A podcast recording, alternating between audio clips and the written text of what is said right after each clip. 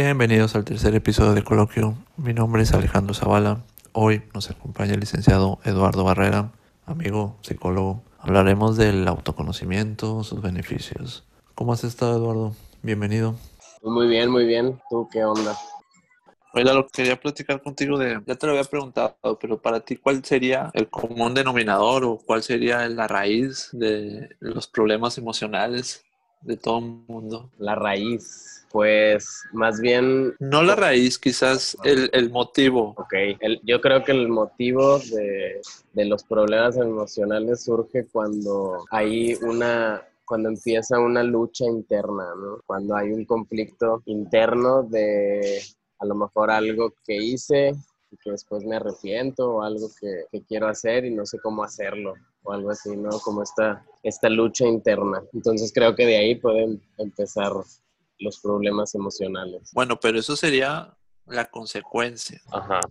Pero ¿cuál sería, tú crees, el conflicto principal de cada paciente? Si le vamos rascando muy abajo, ¿Cuál tú crees que sea lo, lo, la raíz? Pues la raíz es la falta de autoconocimiento, ¿no? Quizás la falta de, o, ojalá, pues sí, la falta de, de, conocimiento, desconocer el por qué somos como somos, ¿no? De alguna manera. Sí, como, como el instructivo. Exacto. O sea, si nos queremos ir a, a la raíz, pues podremos, si una persona conociera de alguna manera y, y entendiera como ya siendo un adulto su forma de ser o su forma en que vivió la, su niñez y, y, entendieran los problemas que tuvo en su niñez, etcétera. O sea, si tuvieran conocimiento de él al 100%, pues no, no tendría un conflicto emocional. Entonces sería el, el autoconocimiento, el, el, no conocerte conlleva tener una idea equivocada de uno. Claro, exacto. Y, y de alguna manera, pues las emociones son como una respuesta, ¿no? O sea, las emociones es una respuesta ante algo que, que sentimos en, la, en el exterior, nosotros respondemos con esta emoción, pero muchas veces no conocemos el origen o esa emoción, ¿no? Entonces causa conflicto estar triste, causa conflicto estar enojado. ¿Por qué? Porque son emociones que, que son desagradables, ¿no? Sí, y luego no, no saber quién eres tú o no conocerte. Por ejemplo, ahorita con la pandemia, o sea, hubo no pudimos evitar el estar con nosotros mismos, ¿no? Y es claro. como, como que no nos está gustando, ¿no? Bueno, algunos, ¿no? Sí. O sea, son, son consecuencias, porque, por ejemplo, si no te conoces, eh, ¿tú crees que no conociéndote puedes enamorarte? Pues no, no, no definitivamente no. no puedes, o bueno, quizás sí, ¿no? Porque el, el enamoramiento, a final de cuentas, tiene una carga idealista, una carga falsa, una, una sí. carga de, de, ideales. Entonces, una persona también que se enamora de sí mismo puede tener una percepción falsa de lo que es. Sí, porque pues digo, no, no quiero entrar en este tema del, del ACA, ¿no? De que das lo que no tienes a quien no es, porque se, no sé, estaremos aquí cuatro horas, ¿no? Pero, pero ¿cómo, si no te conoces, cómo ¿cómo osas decir que conoces a alguien y enamorarte por ello? Pues sí. O sea, sí. podrías ahí confirmar la teoría, ¿no? De que, oye, pues sí, yo no me conozco, pero te conozco a ti. O sea, ¿cómo pudiste conocerme a mí? ¿no? Claro. Sí, es, es, pues sí, es de alguna manera también esta, estas máscaras a lo mejor sociales, ¿no? Que ya, que ya tenemos de, de cómo reaccionar en determinadas situaciones, ¿no? De hecho, también ese pudiera ser un conflicto común en, en las terapias, ¿no? Una forma en la que reacciono socialmente de niño, pues ya no me va a servir de adulto. Entonces, de adulto muchas personas pues seguimos o siguen reaccionando como, como niños, ¿no? En ocasiones. Entonces esto sí, ya una... no funciona, ya no funciona igual. Una regresión, ¿no? Exacto. Pero, sí, pero entonces, por ejemplo, con tus pacientes ves un patrón siempre, como siempre ex existe la autoestima baja o no? Claro, pues sí. Sí, la, el, autoestima baja es, también es un común denominador. Por, por, y normalmente pues ya el simple hecho de, de, buscar ayuda, pues ya te está diciendo, ¿no? De, de que quiere volver a recuperar algo, ¿no? Que algo no puede recuperar y necesita ayuda externa. Entonces, de alguna manera, pues sí, es, es como darse amor a sí mismo, ¿no? Buscar buscar cómo darme amor a mí mismo. Y como pretenderte, ¿no? Uno mismo pretenderse, ¿no? Y, y luego siempre nos preguntan, o sea, siempre decimos nosotros los psicólogos, bueno, es que tienes que conocerte, pero ¿qué sería conocernos? Pues sí, muy buena. ¿Qué sería conocernos? ¿Qué piensas tú? Yo pienso que sería como indagar y empezar a ver así como por qué me molesta lo que me molesta, por qué me gusta lo que me gusta. De repente empezar a ver los, los patrones que llevamos en las parejas, ¿no? Siempre escogemos la misma pareja, ¿por qué la misma pareja? Empezar a entender la demanda que, que tenemos con las parejas, ah, nuestras afirmaciones equivocadas, ya sabes. Y, sobre todo lo que dijiste, ¿no? Como, que identificar tus máscaras. O sea, tú usas una máscara con tu mamá y usas otra con tu novia y usas otra con XY, pero ¿por qué usas esa máscara? Claro, sí, o sea, el, por qué, pues es, es, la importancia, ¿no? Porque tiene, y, y en cada situación se va reforzando cada vez más esa máscara, ¿no? De alguna manera ya hasta buscamos situaciones que sean acordes a la máscara que queremos portar, ¿no? Sí, es una protección. Ajá, también algo como importante del autoconocimiento, creo que es que muchas personas no le ponen atención al diálogo interno, ¿no? Que se tiene. O sea, por ejemplo, hay, hay, personas que llegan también mucho a terapia que, que su diálogo interno es como un juez que siempre está evaluando la, la, situación y aparte castigando, ¿no? O sea, de, por ejemplo, una, una terapia de, de, pareja normalmente ves que, que, el diálogo interno de una de las dos personas pues está mandando ya hasta en, la, en la, relación de pareja, ¿no? Como, como que hay un juez constantemente que no, que la gente no le pone atención o, o ignora de alguna manera, trata de ignorar. Sí, o ya cuando estás en terapia es porque no funcionan. Claro. O bueno, siempre buscan como que vengo primero para desahogarme, pues quiero sentirme bien. Y no sé, a veces como que quieren que alguien me diga que, o sea, como que yo soy el mártir, ¿no? Claro. Y luego ya viene el enfrentamiento, ¿no? Como que, oye, pues la verdad es que a lo mejor el tóxico eres tú, a lo mejor tú eres el que está llevando esta onda hasta acá. Sí. Y luego, sí, para las etapas, ¿no? De, de, la terapia, luego están las resistencias y todo aquello. Pero volviendo a la autoestima baja, sí, yo, o sea, la pregunta que yo te hice, mi, mi idea sería como que la raíz sería, sería una autoestima baja, ¿no? En, en, como un común denominador. Sí, porque tú puedes no, no conocerte, pero a lo mejor tienes la autoestima equilibrada, ¿no? Claro. O sea, con una, una, idea que tú tienes, pero como que la raíz de los problemas emocionales sería como que la autoestima baja, ¿no? O sea, con autoestima baja dependes de la pareja o empiezas a, a dejarte a dejarte por que los demás hagan contigo lo que quieran. Claro. Muchas cosas, ¿no?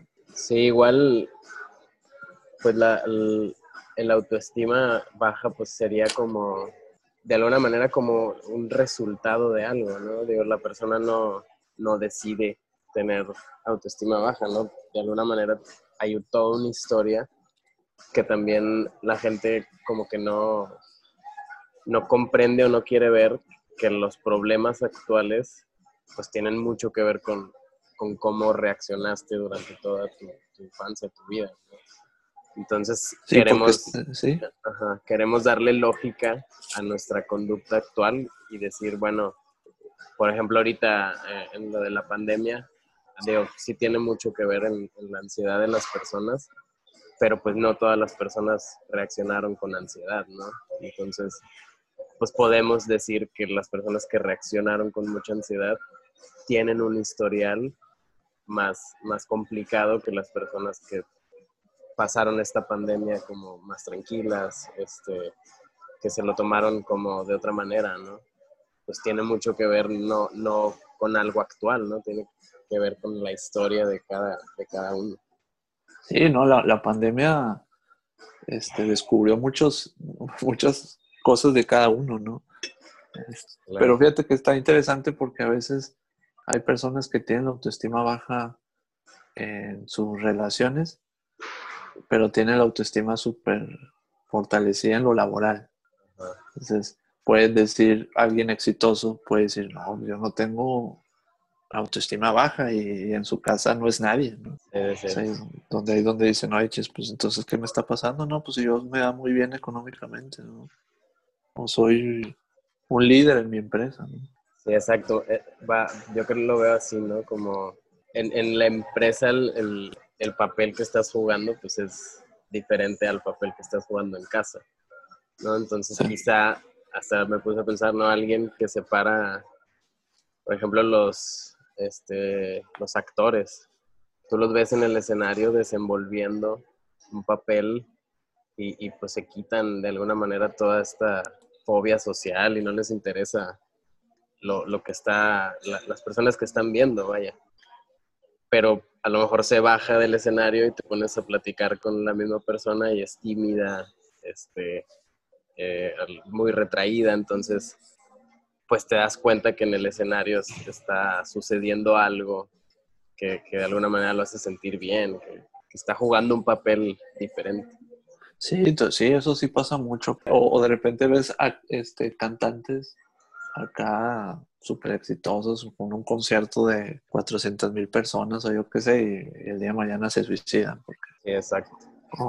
sí, sí, son personajes, ¿no? Pues sí, creo que influye mucho el, el, hecho de que pues en el momento en que estás en un escenario ahí tienes toda la atención de todas esas personas, ¿no?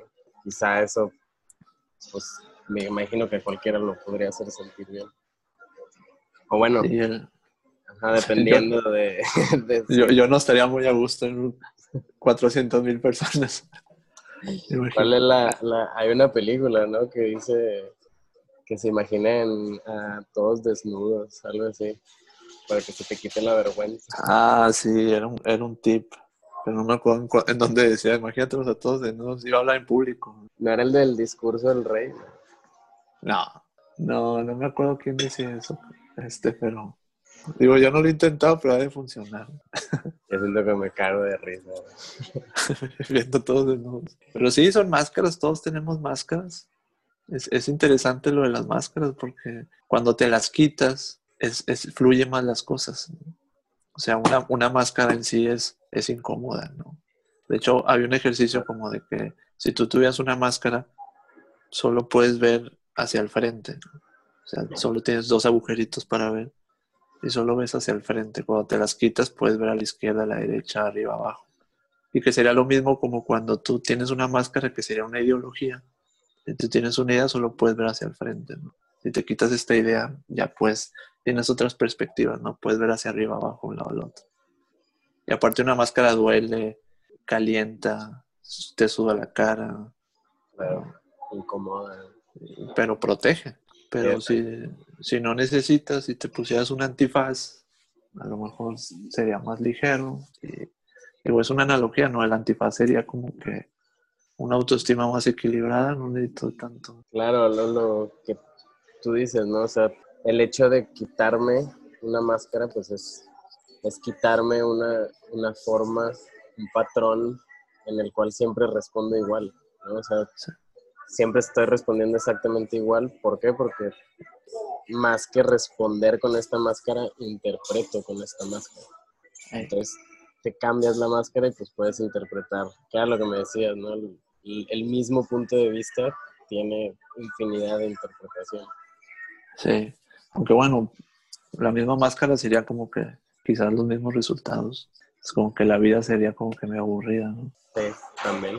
Quizás, ¿no? Sí, entonces ahorita con la pandemia pues nos, cambiaron todo el escenario. Digo, algunos están viviendo igual, ¿no? Pero otros sí como que se enfrentaron a uno mismo, este, este, encierro, sí como que te tienes que ponerte a pensar, bueno, ¿quién eres? ¿O hacia dónde vamos? ¿O me gusta? ¿No me gusta? ¿No?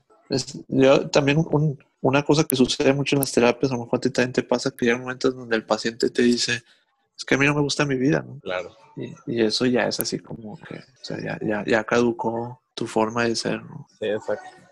Sí, y, normalmente cuando, cuando te dicen eso es porque se comparan con los demás, ¿no? O sea, como esta persona está viviendo la misma realidad que yo y yo lo veo feliz, ¿no? O sea, muchas veces hasta, hay personas que les enoja ver feliz a alguien más. Y es por eso, ¿no? Porque comparas y dices, oye, estamos viviendo la misma situación, en el mismo planeta, en el mismo horario, etcétera, y a ti te, hace bien la realidad y a mí me afecta. Entonces eso frustra muchísimo. Sí, y, como, por ejemplo, tengo algunos pacientes que son medios hemos y antisociales, y esto les ha caído de poca madre. o sea, me, siento muy a gusto en mi casa, está todo muy padre, o sea, como que entraste en mi mundo, ¿no? Sí. Y, yo tengo años con este, eh, manejándolo esto, ¿no? Y luego hay otros que, pues, desde los miércoles salían a la calle de, fiesta, ¿no? Yes. Sí, yo creo que, que, digo, bueno, más bien, o sea, sí, sí, sí nos vemos afectados los adultos y, y más, por ejemplo, estas personas que dicen, ¿no? Que, que su única este, deseo de alguna manera pues era este contacto social, ¿no? Tiene mucho, yo también siento, tiene mucho que ver con, con cómo escucho mi discurso y, si tolero mi discurso, pues puede estar conmigo, si no... Sí, el, cerebro lo está pidiendo. y pues digo, el, lo vimos en una clase, no sé si te acuerdas que el, común denominador de las drogas es sacarnos de la realidad. Entonces, quizá también un poco el, el común denominador de estas actividades como sublimatorias, pues también tiene mucho que ver con sacarnos de la realidad. El pintar, el leer, el, escuchar música, este, en mi caso salir a correr, pues es un momento salir de, la realidad. Sí, de hecho, cuando, no sé si tú te acuerdas dentro de toda esta pandemia, eh, bueno, en Cancún no pasó, pero en Monterrey sí, de que hubo un mes sin cerveza. Y, y me acuerdo que un amigo le salió el alma y dijo, es que, ¿qué voy a hacer? Y le digo, oye, pues no pasa nada, en un mes vas, vas a volver a tener esto. O sea, no, ni modo que quiebre la cervecería, imagínate, cervecería Cuauhtémoc. Entonces, del alma le salió como que ahí habló el inconsciente y dijo, no, porque entonces voy a tener que vivir esto. Claro. o sea, lo que estoy viviendo, ¿no? O sea, la pandemia, ¿no? Y entonces fue muy clarito, ¿no? Así como que, sí, o sea, todos estos vicios como que te, por un momentito no, me, no pienso en la, en, la tarjeta de crédito que debo, o, que no tengo futuro en mi trabajo, o yo qué sé. O hasta, digo, ya más, más, ¿cómo se dirá? Pues más feo, ¿no? Más preocupante el, las personas que, que no quieren ni siquiera estar en su casa, ¿no? Que llegan a su casa y a lo mejor son problemas y problemas y problemas, pues ahorita no tuvieron de otra, ¿no? Más que estar en su casa. Sí, una pareja tóxica, imagínate donde a, fuerzas tienes que estar frente a ella. Es lo complicado, el, que su única, el sentido de su, de su semana laboral era ir a ver al amante, pues ahorita sí. sí, ver la realidad, enfrentarla, ¿no? O sea, es esto que has, has, postergado, vas a tener que ahora sí resolverlo o vivir con él, ¿no? Claro, digo, de alguna manera también creo que lo, lo platicamos de, o sea, lo decía, ¿no? Si una persona está todo el tiempo dando vueltas en un mismo lugar, pues se va a cansar y, y lo recomendable es que se siente un rato y respire. Hasta cierto punto yo sí veo la pandemia como, como algo así, ¿no?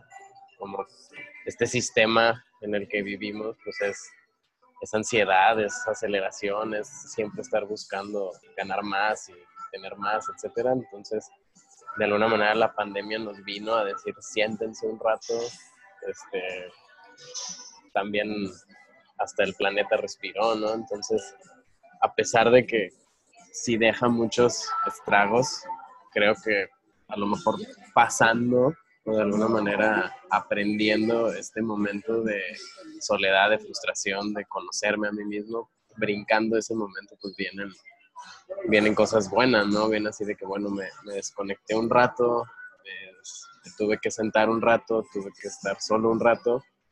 Esto, esto me hizo pensar diferente, no sé, ya sabes, como que de alguna manera siento que, que ayudó un poco el hecho de, de la pandemia detener la aceleración que había en, Sí, la dinámica, ¿no? Digo, algunos van a regresar a lo mismo, ¿no? O sea, la mayoría va a ser lo mismo, ¿no? Pero va a haber algunos que sí, como que, oye, ya me cuestioné aquello mío, o realmente no estoy enamorado de mi pareja, o realmente mi trabajo. A mí me pasó, creo que te comentaba que fue muy curioso que mis pacientes lo vieron como de que, no, hombre, esto va a pasar y, siguieron con su conflicto, ¿no? Este, o sea, me seguían platicando de que, no, hombre, es que aquel no me ha contestado los mensajes o cosas así, los jóvenes. Y yo sí me empezó, no, debería usar más ni esto, o debería viajar más, o realmente no importa tanto si mi carro tiene más de dos años, o, sea, sí empezaron a ver las cosas desde otro punto de vista como que más maduro, ¿no? Eso, fue un fenómeno, o sea, no hubo un joven que me dijera, ah, me acerqué más a mi papá o, realmente quiero. No, ellos siguen con, con, su, con su conflicto, ¿no? Claro, sí, yo, yo la verdad donde más veo este, que pueda haber efectos secundarios, pues es en los, en los niños, adolescentes, así, ¿no? Que, que de alguna manera, pues sí se les privó este, al 100% de este aspecto social, ¿no? Que es tan importante en la infancia de, pues de alguna manera estoy aprendiendo o, mi, subjetividad se está construyendo, se está constituyendo y para que se constituya la, subjetividad lo principal es, es el trato con la sociedad, ¿no? Es aprender cómo funciona la sociedad, cómo vive la sociedad y estos meses los niños y jóvenes pues estuvieron aislados, entonces su subjetividad se, limita a mamá, papá, hermanos. Entonces, volver a salir a una sociedad a convivir con personas, a recibir instrucciones de un maestro, etcétera, pues va a ser, creo que va a ser complicado para ellos, ¿no? Y, digo, aparte de, de, de, estar viviendo en una realidad muy artificial que es el Internet, la red. Sí, o sea, o sea, yo lo que te comentaba, tiene que haber una factura, ¿no? Sí. O sea, aún y cuando es medio, ah, bueno, ya casi un año, este, tiene que haber una factura. Eso es muy interesante, a ver qué pasa en el 2021. Algo tiene que haber. A lo mejor, por ejemplo, la, cuando nos pasó la influenza, pues la factura fue que todos andamos con el antibacterial, ¿no? Sí. Y acá, acá no sé cuál sea la No sé. Yo pienso que a los niños no les va a afectar mucho pues, toda esta plasticidad de ellos, ¿no? Así como que eh, van a seguir con su vida normal. Sí, se adaptan más rápido. De hecho, a algunos les gusta, pero los mayores, quién sabe, ¿no?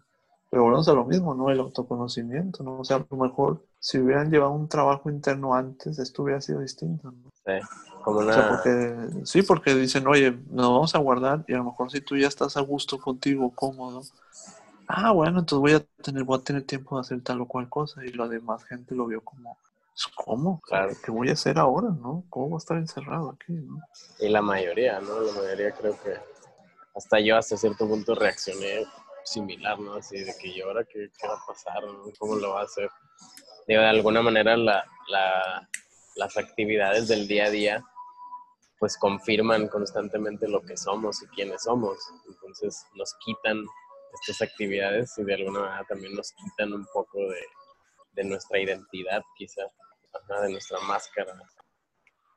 El, el, adulto que sigue actuando como adolescente, de, de seguir rompiendo reglas, este, de, de, no hacer mucho caso a sus papás, etcétera, o ya, ya un adulto que sigue queriéndose comportar así y viene esta, esta norma que, que no podemos romper, ¿no? O sea, que, que, se sale de nuestras manos y que no podemos comportarnos con rebeldía porque está en juego la salud, incluso o sea, ponían consecuencias de, multas así muy exageradas. Entonces, ¿cómo le hacen estas personas que, que no le hacían caso a sus papás, que, que, las normas sociales vaya la anarquía como tal, ¿no? O sea, estas personas, por ejemplo, se, yo siento que se ven igual muy afectadas. ¿Por qué? Porque vino alguien, vino, como decir, alguna una función paterna muy grande este, que, no se, que, no, que no puedes romper, no puedes, puedes romper. Digo, una característica del bullying es que tiene que existir un espectador. O sea, si, si no existe el espectador, no existe el bullying. Entonces, Exacto. muchas veces pensamos que, que la persona más importante en el bullying es el agresor, ¿no? Y todos señalamos al agresor como, como el, el, la ocasión o, o, el principal, el, en esta Sí, el, el principal causante de esto. ¿no? Ajá, pero si el espectador detiene esta situación, o, o vaya, es, es el que más, más control pudiera tener de la situación, porque, Sí, porque alimenta el bullying, ¿no? exacto, alimenta el bullying con risas o, o grabando, Exacto. ¿no?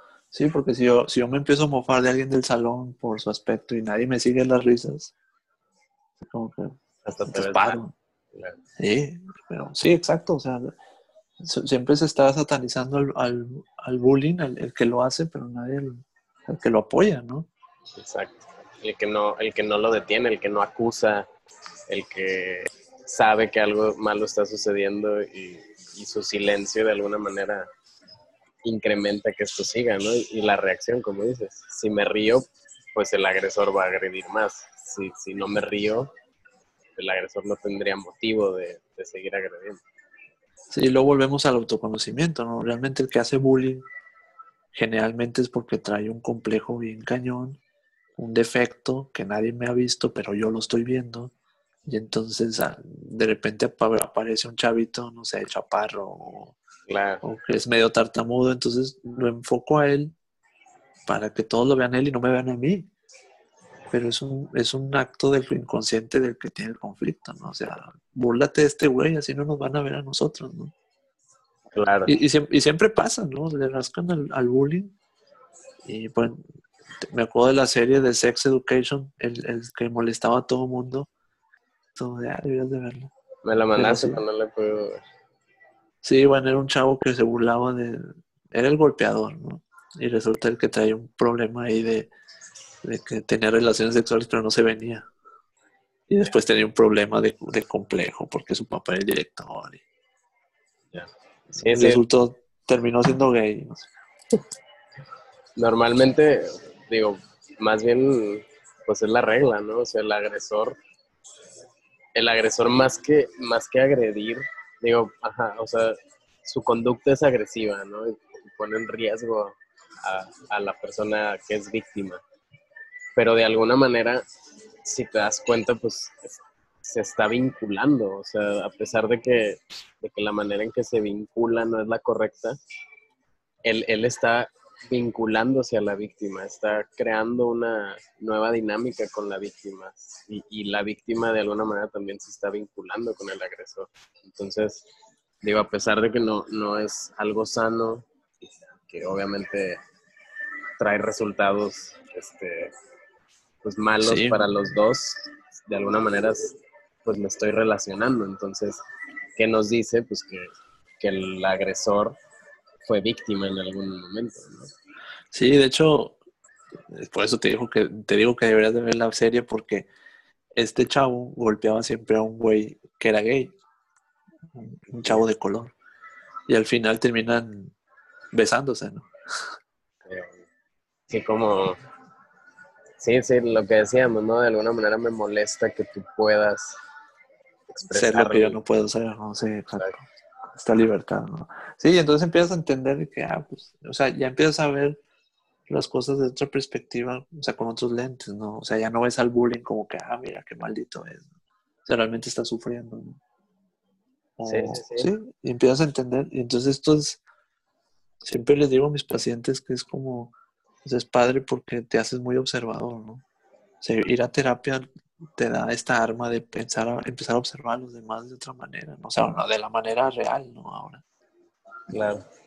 Sí, es algo que, que digo, no, no tenemos la cultura a lo mejor en, en este país y pues de- se ven los resultados, ¿no? De no tener la, la cultura de, de manejar una mente saludable, pero pues países donde se maneja comúnmente la terapia, pues sí ves otra, otra cultura, otra manera de relacionarse.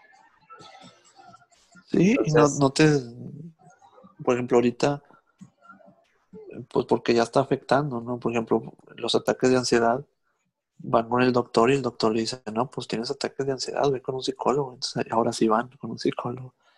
Pero antes de que tenga una gastritis, a lo mejor también fue emocional. Bueno, tómate este eh, Melox o lo que sea. Sí, el ataque de ansiedad nos ha ayudado, ¿no? Claro, es lo, es lo, a lo mejor lo, lo positivo, ¿no? Como que, que, esto nos orilló, como te digo, a, a darnos cuenta de la importancia que tiene la salud mental en todo, ¿no? Como comúnmente tenemos, como tú los llamas, ¿no? Ansiolíticos de, bueno, me voy de peda todo el fin de semana, los tres días que tengo para escucharme a mí mismo de descanso, me voy de peda, ¿no? ¿Por qué? Porque no quiero escucharme a mí mismo. Entonces me quitan, me quitan estas actividades y de alguna manera pues no, no, no sé cómo manejar esto que siento, no tengo la alternativa que tenía para manejar lo que siento y pues de ahí viene el conflicto mental. Lo positivo de la pandemia. Que empezamos a accesar, ¿no? O sea... Estas incoherencias y todo. De que dicen, oye, ¿por qué me toca pura? De hecho, antier estaba hablando con un paciente. Tiene una relación súper tóxica. Y, y, él dice, es que siempre me tocan chavas así, ¿no? Súper súper problemáticas y súper tóxicas. Y después él mismo se hace una pausa y dice, porque le empiezo a preguntar yo, este, ¿y, tú? ¿Tú qué ofreces? ¿O tú por qué estás ahí? O, no me acuerdo qué pregunta le hice, pero él me dijo, me dijo, es que yo siento en una relación tengo que ayudar, si no, no sé qué estoy haciendo ahí. Entonces, eh, parte de de manera como de que, o sea, mi alma no es suficiente, mis sentimientos o mi persona no es suficiente para que te enamores de mí, entonces tengo que ayudar, tengo que hacer algo. O como la gente que da muchos regalos. Entonces le digo, sí, porque inconscientemente también tu inconsciente busca mujeres problemáticas, porque si conocieras una chava sin problemas, coherente, madura, pues dirías, pues yo qué hago aquí. Claro. Dentro de tu complejo, ¿no?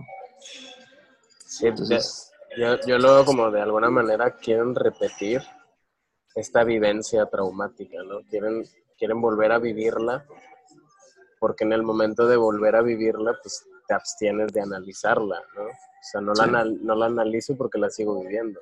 Más lo vivo. Exacto. Sí, eso, sí, eso sí. De hecho, hoy te comenté, ¿no? Tuve una, una nueva paciente y se me hizo muy interesante algo que me dijo, pero me dice, es que yo llego a mi casa y veo a mi novio que está jugando Xbox mientras yo vengo de trabajar, vengo de, ganar dinero para las cosas de la casa, etc. Y llego y veo a mi novio acostado. Y, y algo muy, muy chistoso es que me dice, y de hecho, la entrevista de la terapia era para que su novio tomara terapia. Entonces, ajá, este, después, no sé qué me comenta y me dice, le comenté a mi abuelita y le digo a mi abuelita que a veces me siento mal porque siento que le estoy exigiendo mucho. Entonces, entonces pues le hago ver, ¿no? A ver, normalmente, ¿quién se siente mal o sea, ¿quién utiliza ese discurso? No más bien quién se siente mal. ¿Quién utiliza el discurso de le estoy exigiendo mucho, me siento mal porque él no puede hacer las cosas así y las tiene que hacer así? Y, solita lo, entiende, ¿no? Pues está jugando un papel de mamá, ¿no? Claro. está cuidando a su hijo, está dudosa de cómo ayudar a su hijo. ¿Cómo educarlo? cómo educarlo, cómo exigirle. O sea, pues estás hablando con un adulto, ¿no? ni siquiera tendrías por qué exigirle algo. O sea, él, debería de estar ya configurado para saber que tiene responsabilidades. De alguna manera, pues llega a la conclusión de que más que buscarle ayuda, terapia psicológica, digo, ayuda psicológica a, a él, pues de alguna manera ella aceptó trabajar con ella misma. ¿Por qué? Porque más que señalarlo a él, pues ella está jugando un papel muy importante. O sea, si no existiera la mamá, no existe el hijo. Entonces, pues se da cuenta de, esto y es totalmente inconsciente. Ya no lo sabía, ya no lo veía. Ella pensaba que estaba ayudando a su novio cuando pues está reforzando una conducta de, un niño. Sí, ahí lo interesante sería que, bueno, ella consciente se está dando cuenta, pero el inconsciente es el que está es el que lo estructuró y, gozaba de este placer, ¿no? De, tener alguien a quien cuidar, a quien apoyar, a quien, o sea, mi hijo, ¿no? Entonces, cuando acá lo interesante van a ser las resistencias, ¿no? Así como que cuando el inconsciente se dé cuenta que, ay, me están cachando, ¿no? Sí, sí, sí, sí. A ver si, digo, yo creo que sí, sí vuelve. Pero sí, o sea, fue, muy interesante esto y, va de la mano con lo que comentamos, ¿no? O sea, es, en estos casos y es, es en estas situaciones donde decimos que es importante el autoconocimiento, ¿no? Muchas veces cuando dices, pues sí me conozco porque sé que me gusta, sé cómo me gusta vestirme, sé cómo me gusta comportarme con cierta gente, sé qué música me gusta, sé qué comida me gusta, no. O sea, cuando hablamos de un autoconocimiento hablamos de saber realmente por qué vives donde vives, saber realmente por qué eligiste la carrera que elegiste. Entonces, al descubrir todos estos procesos inconscientes, empiezas a saber quién eres en realidad. A final de cuentas, lo que somos es producto de, de la sociedad, ¿no? En realidad, nosotros somos un organismo más que tiene información de la sociedad, ¿no? Y que gracias a esa información somos lo que somos. Yo me llamo Eduardo porque, porque mis papás me llamaron Eduardo, ¿no? Eres un número. Exacto. Pero sí la, la, la, interpretación, ¿no? O sea, porque, por ejemplo, hay, hay beneficios bien padres del autoconocimiento, pero también hay, hay consecuencias muy tristes, porque, digo, no, no sé si sea el caso, a lo mejor quiero estar equivocado, pero a lo mejor esta paciente tuya no está enamorada. Claro. Y, que, ella se dé cuenta de que, híjole, no, no estoy enamorada, nomás estoy ahí porque quiero esto, ¿no? Y que ellos lo acepten está, es lo más difícil, ¿no? Claro. con mis, con, con mis pacientes jóvenes, que son novios, así que tienen sus novios o novias, y que se den, o sea, que acepten que no fue amor es muy difícil. O siempre me dicen, no, ok, no funcionamos, somos tóxicos, no, bla, bla, pero sí me enamoré. Y de repente empecé a entender que no era un amor, era una demanda. Ya al final, ya cuando lo dicen, bueno, sí, me la pasé muy bien y no sé qué, pero ya aceptaste, ¿no? entonces lo, lo, padre, o sea, eso es lo triste, pero lo padre es que el, día de mañana sí te vas a enamorar. Claro, sí, claro, comienzas a, a ver hasta el amor de diferente manera, ¿no? O sea, por ejemplo, eso que, me decías de me siento bien únicamente cuando ayudo, pues eso no es amor. O sea, sí.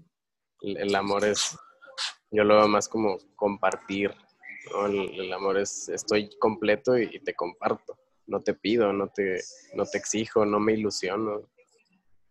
Sí, estoy completo, ¿no? Claro, te comparto mi, mi completo. Sí, y, entonces eso es lo, de repente por eso la falta de autoconocimiento es, oye, ¿por qué no, me, por qué no funcionamos si yo la quiero? ¿no? O, a entender muchas cosas, ¿no?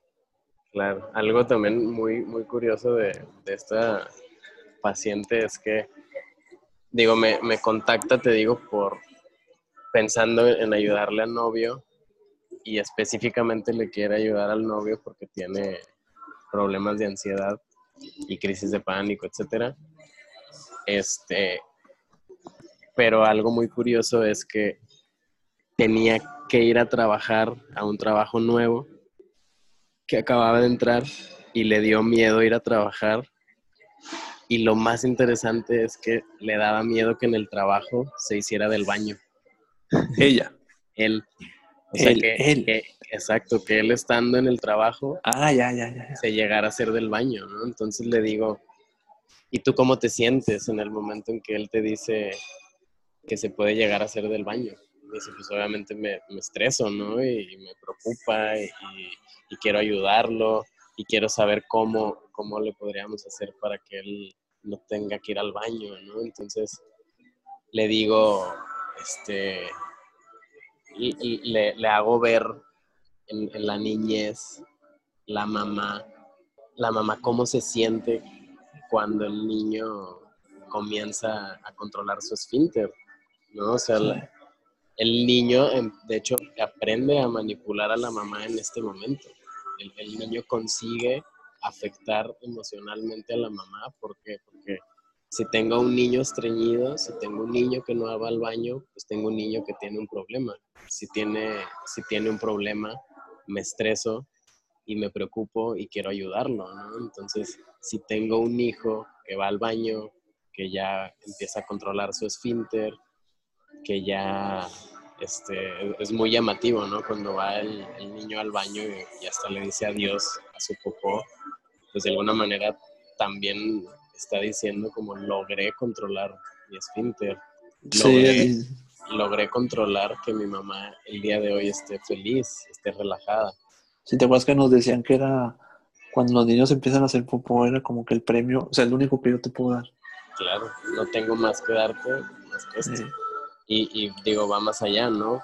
Veo la reacción de mi mamá y veo que se pone contenta cuando yo hago del baño.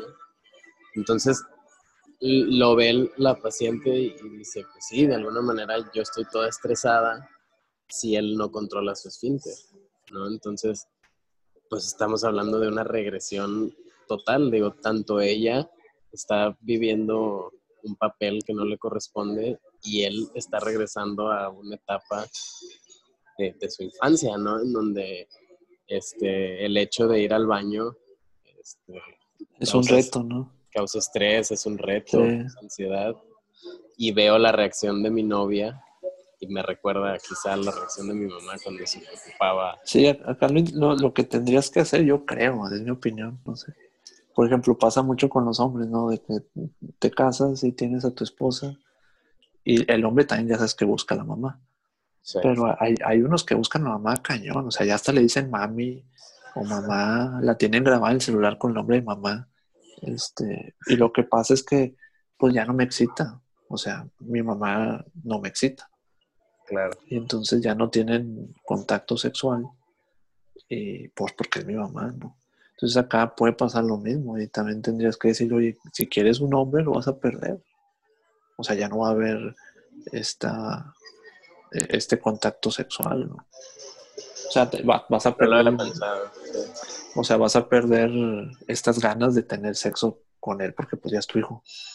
Fíjate que, no por ese lado, pero debe de haber un, problema, digo. Debe de haber ya, ya algo sexual Sí, porque aparte, acuérdate que la mujer necesita admirar al hombre. Eso es lo sexualmente, entonces si, si, lo, si lo procuro, si ya estoy viendo, o sea, todo lo de él, pues obviamente ya no lo admira, ¿no? Claro. Entonces, sexualmente, pues, pues no va a haber esa satisfacción en ese departamento. ¿no? Sí, claro. Y y, más bien pues ya la, relación se, se convirtió en, otra cosa. o sea, siguen unidos porque ya se formó esta dinámica. ¿Tienen hijos? No, no tienen ah. Entonces sí está, está interesante y digo, tiene, tiene mucho que ver con esto.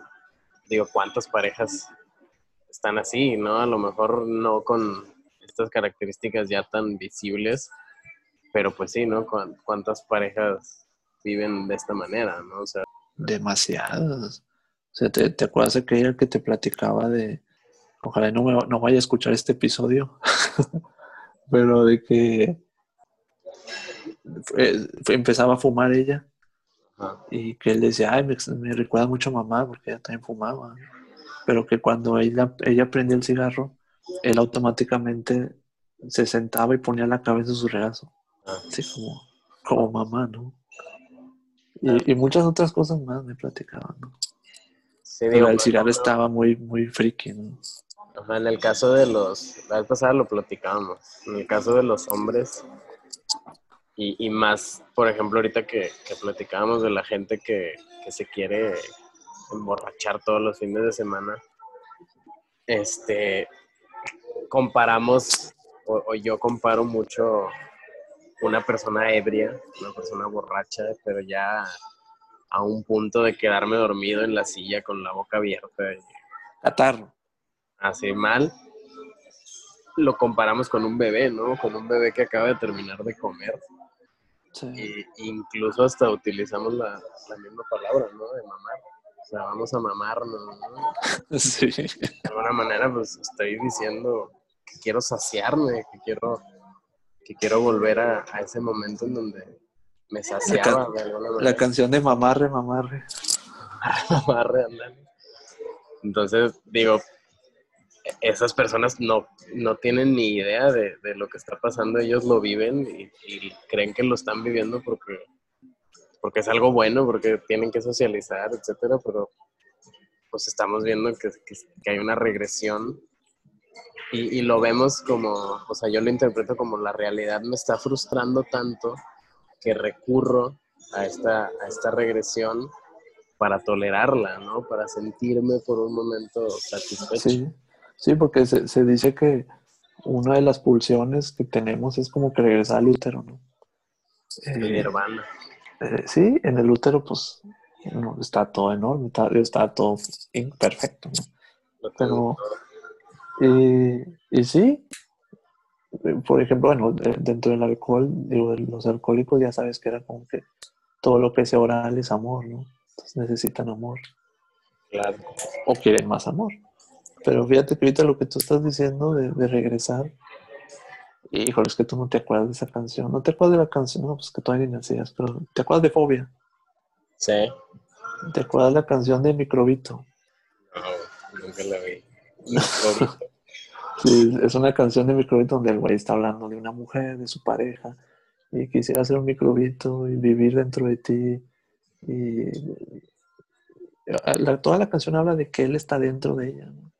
Y que se, iba, a alimentar de ella y que en el ombligo iba a ser un iba a ser su como una alberca y luego si me voy más abajito nadie me sacará ya sabes. Pero habla de eso no o sea a lo mejor ellos ni se dieron cuenta pero el inconsciente hizo que escribiera esa canción como de que esta esta necesidad de, regresar al útero no y, y tanto es eso que a lo mejor es como de que, bueno, mi pareja busco que sea mi madre y a lo mejor en mi fantasía un día vuelvo a entrar al útero. Sí, y, y digo, es, es, muy, muy lógico, ¿no? Como dices, ¿por qué? Porque pues en el útero dejo de desear. El, el desear frustra, ¿no? El estar deseando frustra. Entonces, el, digo, la, el objetivo de, de la meditación es llegar al nirvana, ¿no? Supone el, nirvana. El nirvana es, estar en un estado donde no deseas. El nirvana es estar en, en un punto de la meditación donde ya no deseo nada del exterior, me desconecto totalmente del exterior, dejo de sentir frío, calor, hambre, sed. ¿Por qué? Porque estoy, estoy en un estado de plenitud, sentimiento oceánico, lo llamó Freud que es, que es este, esta, esta sensación de, soy parte de todo, ¿no? De, ajá. Entonces, eso, eso nada más lo encontramos en el útero, ¿no? No hay, no hay un momento en la vida del ser humano en la que no esté deseando más que cuando esté en el útero. ¿Por qué? Porque todas tus, tus necesidades están resueltas. Sí, y no, sí, de hecho, pues no, no hay deseo, no hay raíz del sufrimiento, pero y luego ya es que era de que el primer trauma es cuando lo sacan, ¿no? Cuando lo sacan del útero, sí, el primer es, este es un test traumático, ¿no? la pero, pero la idea es que si funcionas, o sea, si realmente eres funcional acá afuera, pues no necesitas de eso. Claro. No, más, más bien es creo que te lo dije, ¿no? Lo dice, eso creo que te gusta, pero Facundo Cabral, en uno de sus monólogos lo dice, ¿no? O sea, dice que, que, es San Agustín y hay conflicto de quién lo dijo, quién sabe quién lo dijo, pero lo menciona y dice, la fórmula de la felicidad es deseo poco y lo que deseo, lo deseo poco. Sí, sí, sí lo he escuchado. Entonces, yo creo que, que, de esa manera debemos vivir. Digo, no, no, no me refiero a deseo poco en lo material. No necesitar. Ajá, exactamente. O sea, soy tan independiente que no, que no deseo, no deseo muchas cosas. O sea, vaya, no deseo admiración, no deseo, etcétera, ¿no? Entonces, creo que va, va en ese sentido, ¿no? Sí, que es el, es el cáncer de, los millennials, sin, sin agraviar, ¿no?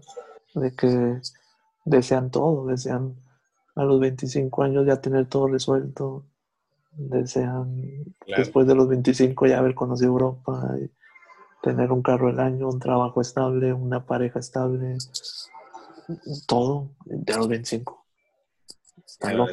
está la mega crisis de Sí, y no.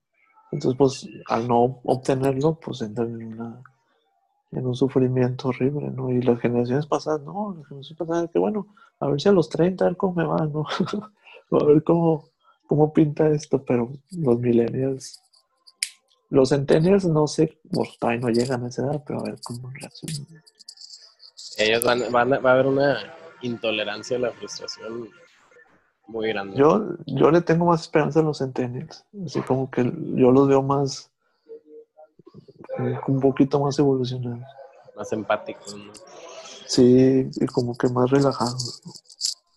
Sobre todo sexualmente.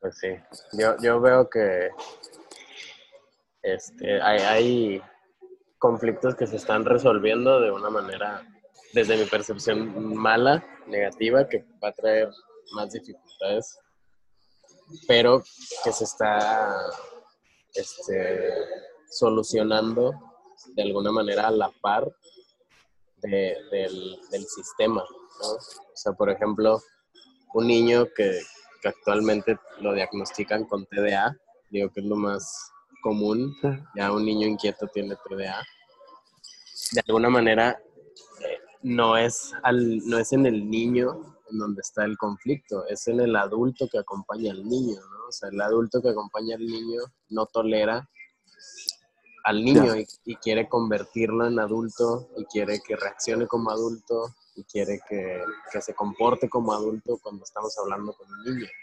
Entonces, lo diagnostican con TDA y, ¿qué es lo que sucede?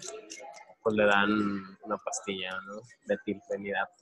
Lo primerito que le, le empiezan a, a recetar y pues claro, se controla, se relaja, este, pone más atención, puede estar sentado durante más tiempo, pero pues a qué precio, ¿no?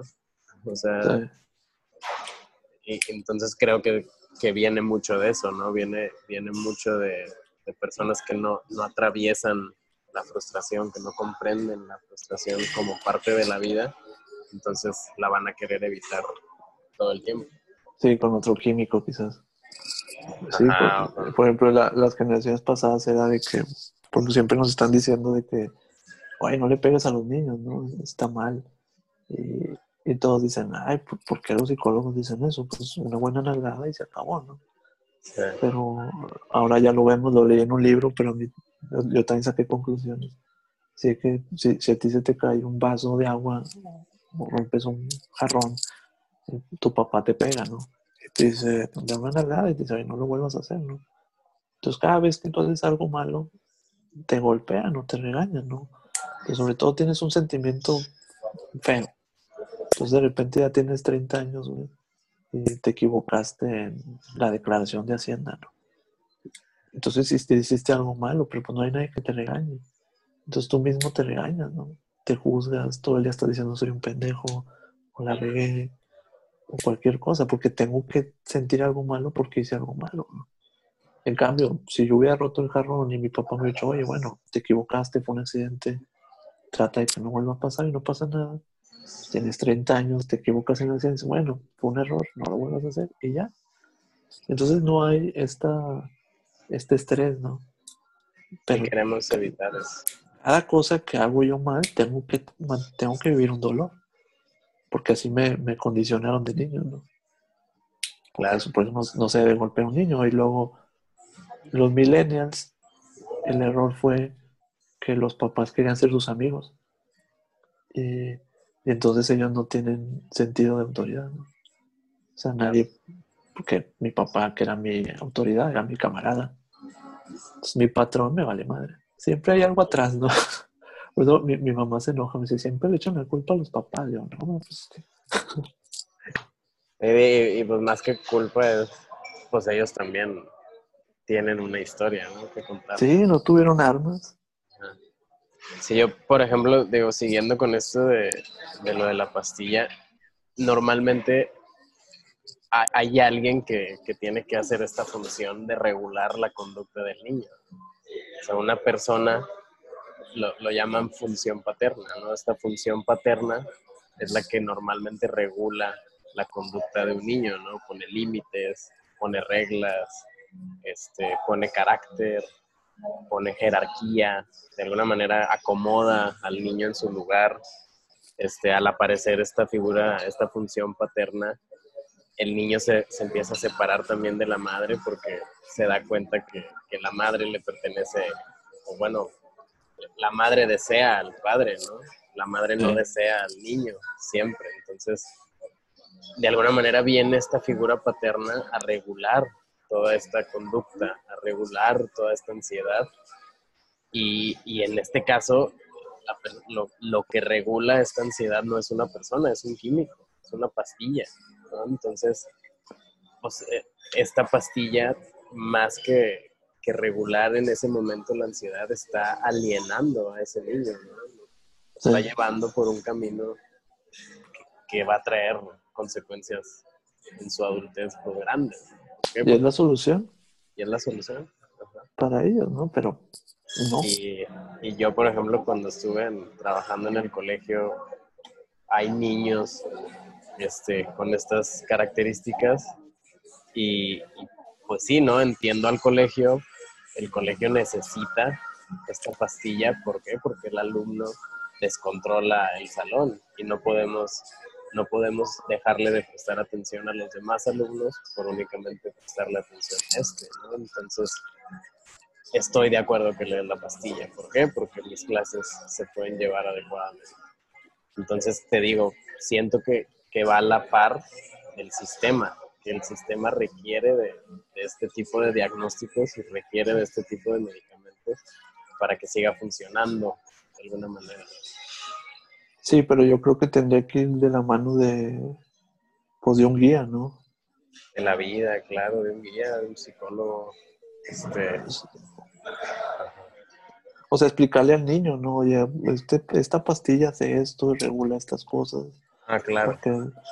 y luego aparte, intentar que tú mismo produzcas estos químicos, ¿no?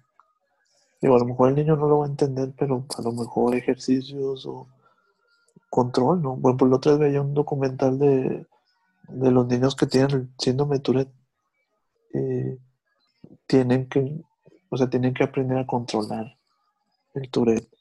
O sea, había niños que no podían entrar a un lugar público porque, o sea, por ejemplo, había un niño en especial, él empieza a gritar y de repente hizo ejercicios con su psicólogo y la madre y el examen era ir a una biblioteca y logró estar en una biblioteca calmado, ¿no? Claro, les dan tips, ¿no? De que, este, por ejemplo, enfócate todas tus energías en, les, les daban una, una pluma con, con botón, Ajá. entonces abría y cerraba la pluma, ¿no? Entonces toda la energía la, la- la enfocaba en la mano, ¿no? O otros muchos tips, ¿no? Porque eso no se cura. Entonces solo se controla y Se aprende a vivir se aprende a vivir, exacto. Por ejemplo, la, la Billie Eilish tiene, sí la conoces, ¿no? Tiene, tiene Tourette y solo, ella solo tiene tips, tics, perdón, cuando está en entrevistas y así, pero ya aprende, ¿no? ¿Y llegaste a Pero- la, la película de Tok Tok? Ah, ¿ya la viste? Sí, la de española, ¿no? Español, sí. Pero tiene un final chistoso. O sea, el- yo pienso que el final es como de que, o sea, necesitas gente, ¿no? O muy, sea, entre, ellos, se- entre ellos se ayudaron, ¿no? Empatía. pues. como muy, que será muy superficial, ¿no? El- la solución a mí se me hizo muy superficial, ¿no? Digo, es una comedia, ¿no? Pero si te quieres ir muy profundo, es así como que, bueno, a lo mejor estas personas necesitan gente empática, ¿no? O sea, porque no se curaron. O sea, Sí, no, no sé. Hubo, hubo momentos donde sí, por ejemplo, el que no podía pisar líneas, pisó una línea o algo así. Pero ese momento, o sea, eh, creo que lo logra y lo, lo ponen mucho en la película, ¿no? Lo logra porque está besando a, a sí, la a la novia. chava. Entonces es, es en ese momento que está besando que, que pisa la línea. Sí que le vale. Por ejemplo, de hecho estaba, estaba platicando con una amiga de eso. ¿Nunca viste la de Mejor Imposible? La, la de. Mejor Imposible es, es de Jack Nicholson. Y el güey era un... Tenía el toque cañón. O sea, de cuenta que entraba a su, a su departamento y tenía cinco candados. Entraba, tenía que irse al baño, sacar un jabón nuevo, lavarse las manos y tiraba el jabón. O sea, no, no pisaba líneas. Y al final, o sea, tendrías que ver la película, pero al final se enamora de alguien y ella como que le dice, bueno, pásale, ¿no? Y hay una línea. Y ella también ya conocía todo y nomás se le queda mirando como que, o sea, o sea, como que te estoy ofreciendo una vida nueva, ¿no?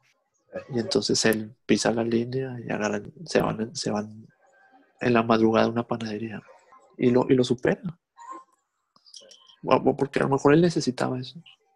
Sí, lo, creo que lo, lo dijiste ahorita, ¿no? Como alguien que me comprenda, una empatía Sí, diferente. y acá pues, digo, el- está bien chistoso el que, el que decía maldiciones, ¿no? eh, que gritaba ¿no? en la calle. El que, tú, la concha, tu concha, La no sé qué. este, por ejemplo, yo, yo tengo la de la señora, Pero la sí, de, la de que es las llaves, las llaves. sí, No, tú no tienes. Será lo mío. Pues no, fíjate, No soy libre, soy sano. Sí. No, pues era, era antes fumar, ¿no? Un chingo. No, no lo veo como todo. Pero fíjate, Un ritual, mejor. tú crees. O sea, si no fumabas pasaba algo. Pues si no fumaba, sí me, sí me daba ansiedad. De, Ah. necesito, necesito, o sea, incluso comprar unos sueltos. así, Mal, ¿no? Sí, me acuerdo que cuando estabas dejando el cigarro necesitabas tener uno, o sea, sin prenderlo, me acuerdo. Sí, llegué a pedir a las 2 de la mañana, así, de mi casa por Rappi, porque ya no, no había nada abierto, o sea, mal. Pues sí, pudo haber sido. un- Fíjate, tenía, tengo un primo, creo que te lo platiqué, que me preguntó, me habló por teléfono, oye, ¿tú qué sabes? Dime si estoy mal. Y yo, ¿qué? Me dijo, es que fíjate que para dormir necesito tener un vaso de agua arriba de la tele, paso que nunca lo tomo. Me despierto, me baño y bajando las escaleras tengo que contar los escalones. Y si llego a equivocarme por un, sal- por un escalón, pienso que le va a pasar algo a alguien de mi familia. Entonces, pre- previsoriamente, ya pensé en quién, a quién le va a ir mal si me equivoco. O sea, alguien fuera de mi familia. Entonces, tenía este ritual todos los, todos los días, ¿no? Entonces, es un ya, es, ya es un ya es un delirio, ¿no? Algo Sí. muy narcisista, muy delirante. Ejemplo, voy a- sacar otra película, pero ¿no viste La del Aviador? La madre, sí, sí la vi, pero no me acuerdo. De Leonardo DiCaprio, que el vato tenía este toque de la limpieza. Ajá. que no, no, no agarraba la, la chapa de una puerta Ah, en el baño. Sí, eso, o sea, ya cuando te afecta, porque me acuerdo que una maestra, me acuerdo que le pregunté, dije, oiga maestra, tengo este toque de, de ir a checar Revisar. la del Sí. refri, güey. Y ella me dijo lo que tú estás diciendo, ¿no? Pues es un ritual, si no pasa, si no te afecta en tu vida. Pero ya tener como el de la película que te digo, tenía como 24 rituales, pues ya. Sí, de alguna manera, o sea, imagínate es- estar en tu chamba y te acuerdas de que, ay, güey, dejé abierto el refri y te tienes que ir del trabajo. Ahí ya está, ya es muy patológico, ¿no? Pero Sí, si, exacto. si te o sea, si estás en tu cuarto y te levantas y lo cierras, pues bueno, o sea, sí hay algo, sí hay algo ahí este, raro, extraño que, que te está llevando a actuar, pero pues no, te está perjudicando. No, y, y yo lo, lo identifiqué porque a veces yo estaba en la casa, ya me estoy balconeando aquí, yo estaba en la casa ya en la noche y decía, oye, apagué el refri, digo, apagué el clima del, del, del negocio. Oye, ¿creerás que iba hasta el negocio? Y, y, y de repente empecé a identificar que esas cosas me daban cuando andaba muy estresado. Y, y dentro de uno sabe es que es una, es una fantasía, o sea, no va a pasar nada, pero ya lo he controlado y- Yo lo veo como una, una estrategia para salir, ¿no? Para salir de la realidad, como una estrategia de me desconcentro un poquito de, todo para, para hacer esto, ¿no? No, yo lo veo más como, o sea, tener el control en algo, ¿no? Aunque sea muy molesto o así. O sea, sí, como dice, es un ritual, me, da tranquilidad. O sea, ya puedo dormir si veo que el refrigerador está cerrado, ya. No me preocupo de nada más. Si ahí tienes polvo. Algo te dice, algo te hace falta, ¿no? Entonces, la, mente fantasea, cañón.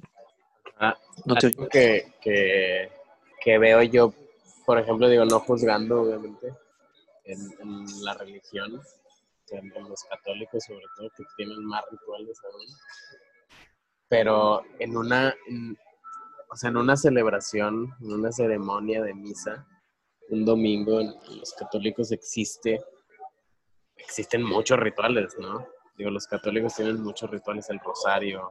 Mi abuelita, me acuerdo, mi abuelita a las 5 de la mañana se levantaba todos los días a rezar el rosario. O sea, ya, ya estás hablando de, un ritual obsesivo compulsivo, ¿no? O sea, y, de alguna manera tiene que ver con lo que dijiste, ¿no? O sea, en ese momento quizá mi abuelita pensaba, si yo leo el rosario pidiendo por la paz mundial, estoy contribuyendo a la paz mundial, ¿no? Que de alguna manera es, es una forma de controlar algo, de, de sentir esta fantasía de que estoy controlando la paz si yo rezo. O, estoy dándole gracias a Dios, ¿no? sería. Pero, pero fíjate, ahí es un, o sea, ahí hay un medio placer. O sea, es un, es un, de hecho, se nos dice que, que el, Padre Nuestro y el y muchas cosas son como estos, este, se me fue el, nombre, pero ayudan a la meditación, ¿no? Como mantras. Este, como mantras, exacto. Pero, por ejemplo, ah, relaja, pues, te relaja. Este, pero yo ir y bajar las escaleras, ir a checar el reloj, es molesto. Claro. Es cansado. Por eso es distinto, ¿no? Sí, porque ya estás yendo en contra de tu voluntad. O sea, el, católico dice, ah, pues yo quiero hacer esto. Exacto, sí. O sea, y de hecho, pues ibas a la iglesia y el silencio y el incienso. Eh, la, la comunidad, ¿no? También. La comunidad, pues es, medio. A lo mejor la friega sería bañarte, vestirte, ir a la iglesia, ¿no? Pero, claro. Pero no, o sea, a lo mejor a tu abuela le ayudaba, ¿no? A lo mejor le daba estos beneficios de meditación, ¿no? Sí, total, yo, yo lo veo así, ¿no? Pues, incluso por eso hasta me atrevo a no juzgar, ¿no? Y decir de que, oye, pues si, si yo veo que lo está haciendo feliz, le está ayudando, y de alguna manera ella se siente bien consigo mismo, pues por qué. Pero si, si, te vas a, de hecho, el catolicismo es el que menos tiene, porque hay otras que... Pues, esto, esto de los judíos de que no pueden comer puerco si no es matado por el rabino, de los, me hacen un show. Sí. Y eso es un, como un, un tabú muy simbólico, ¿no? O sea, el, el cerdo que representa para el judío, ¿no? O sea, más que, más que, que un, un, pues un ritual, hay algo simbólico en, este, este, cerdo que, que, no lo quiero matar, ¿no?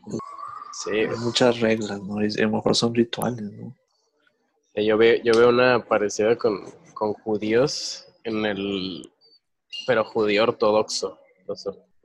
Ajá, y, este es un documentalista que entra en un barrio judío ortodoxo y se da cuenta de un común denominador muy cabrón en todas las familias judías ortodoxas, pero literal en todas las que él entrevistó, este, existe la pedofilia del papá con el hijo. O sea, como si ya fuera una tradición que el hijo, el hijo sea violado, el hijo sea abusado por su papá. Este, y, pues tiene mucho que ver, ¿no? Con esta satanización de la... Bueno, no satanización es la palabra, más bien como lo que dices de la mujer, ¿no? Que la mujer no es mujer, que la... Reprimida. Por represión, claro. Estaba interesante esa religión. Sí, de hecho todas, pero Sí, pues sí, digo, por ahí debe haber rituales.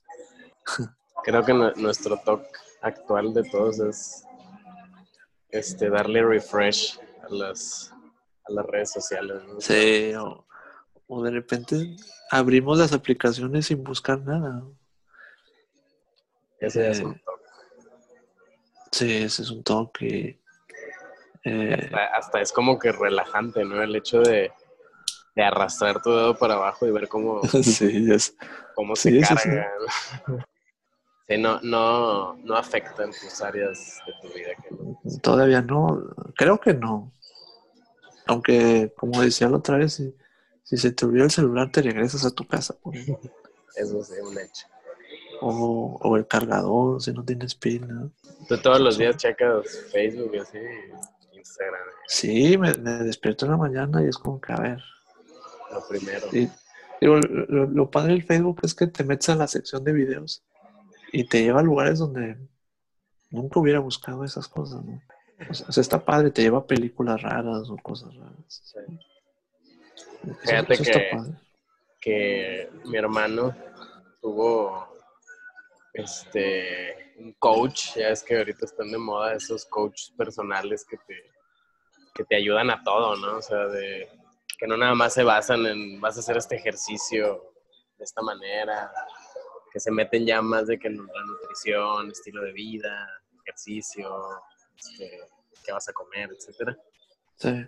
Y le recomendaba que lo primero que debía hacer al levantarse no era checar su celular, que se levantara y que se estirara, que respirara y luego ya checar su celular.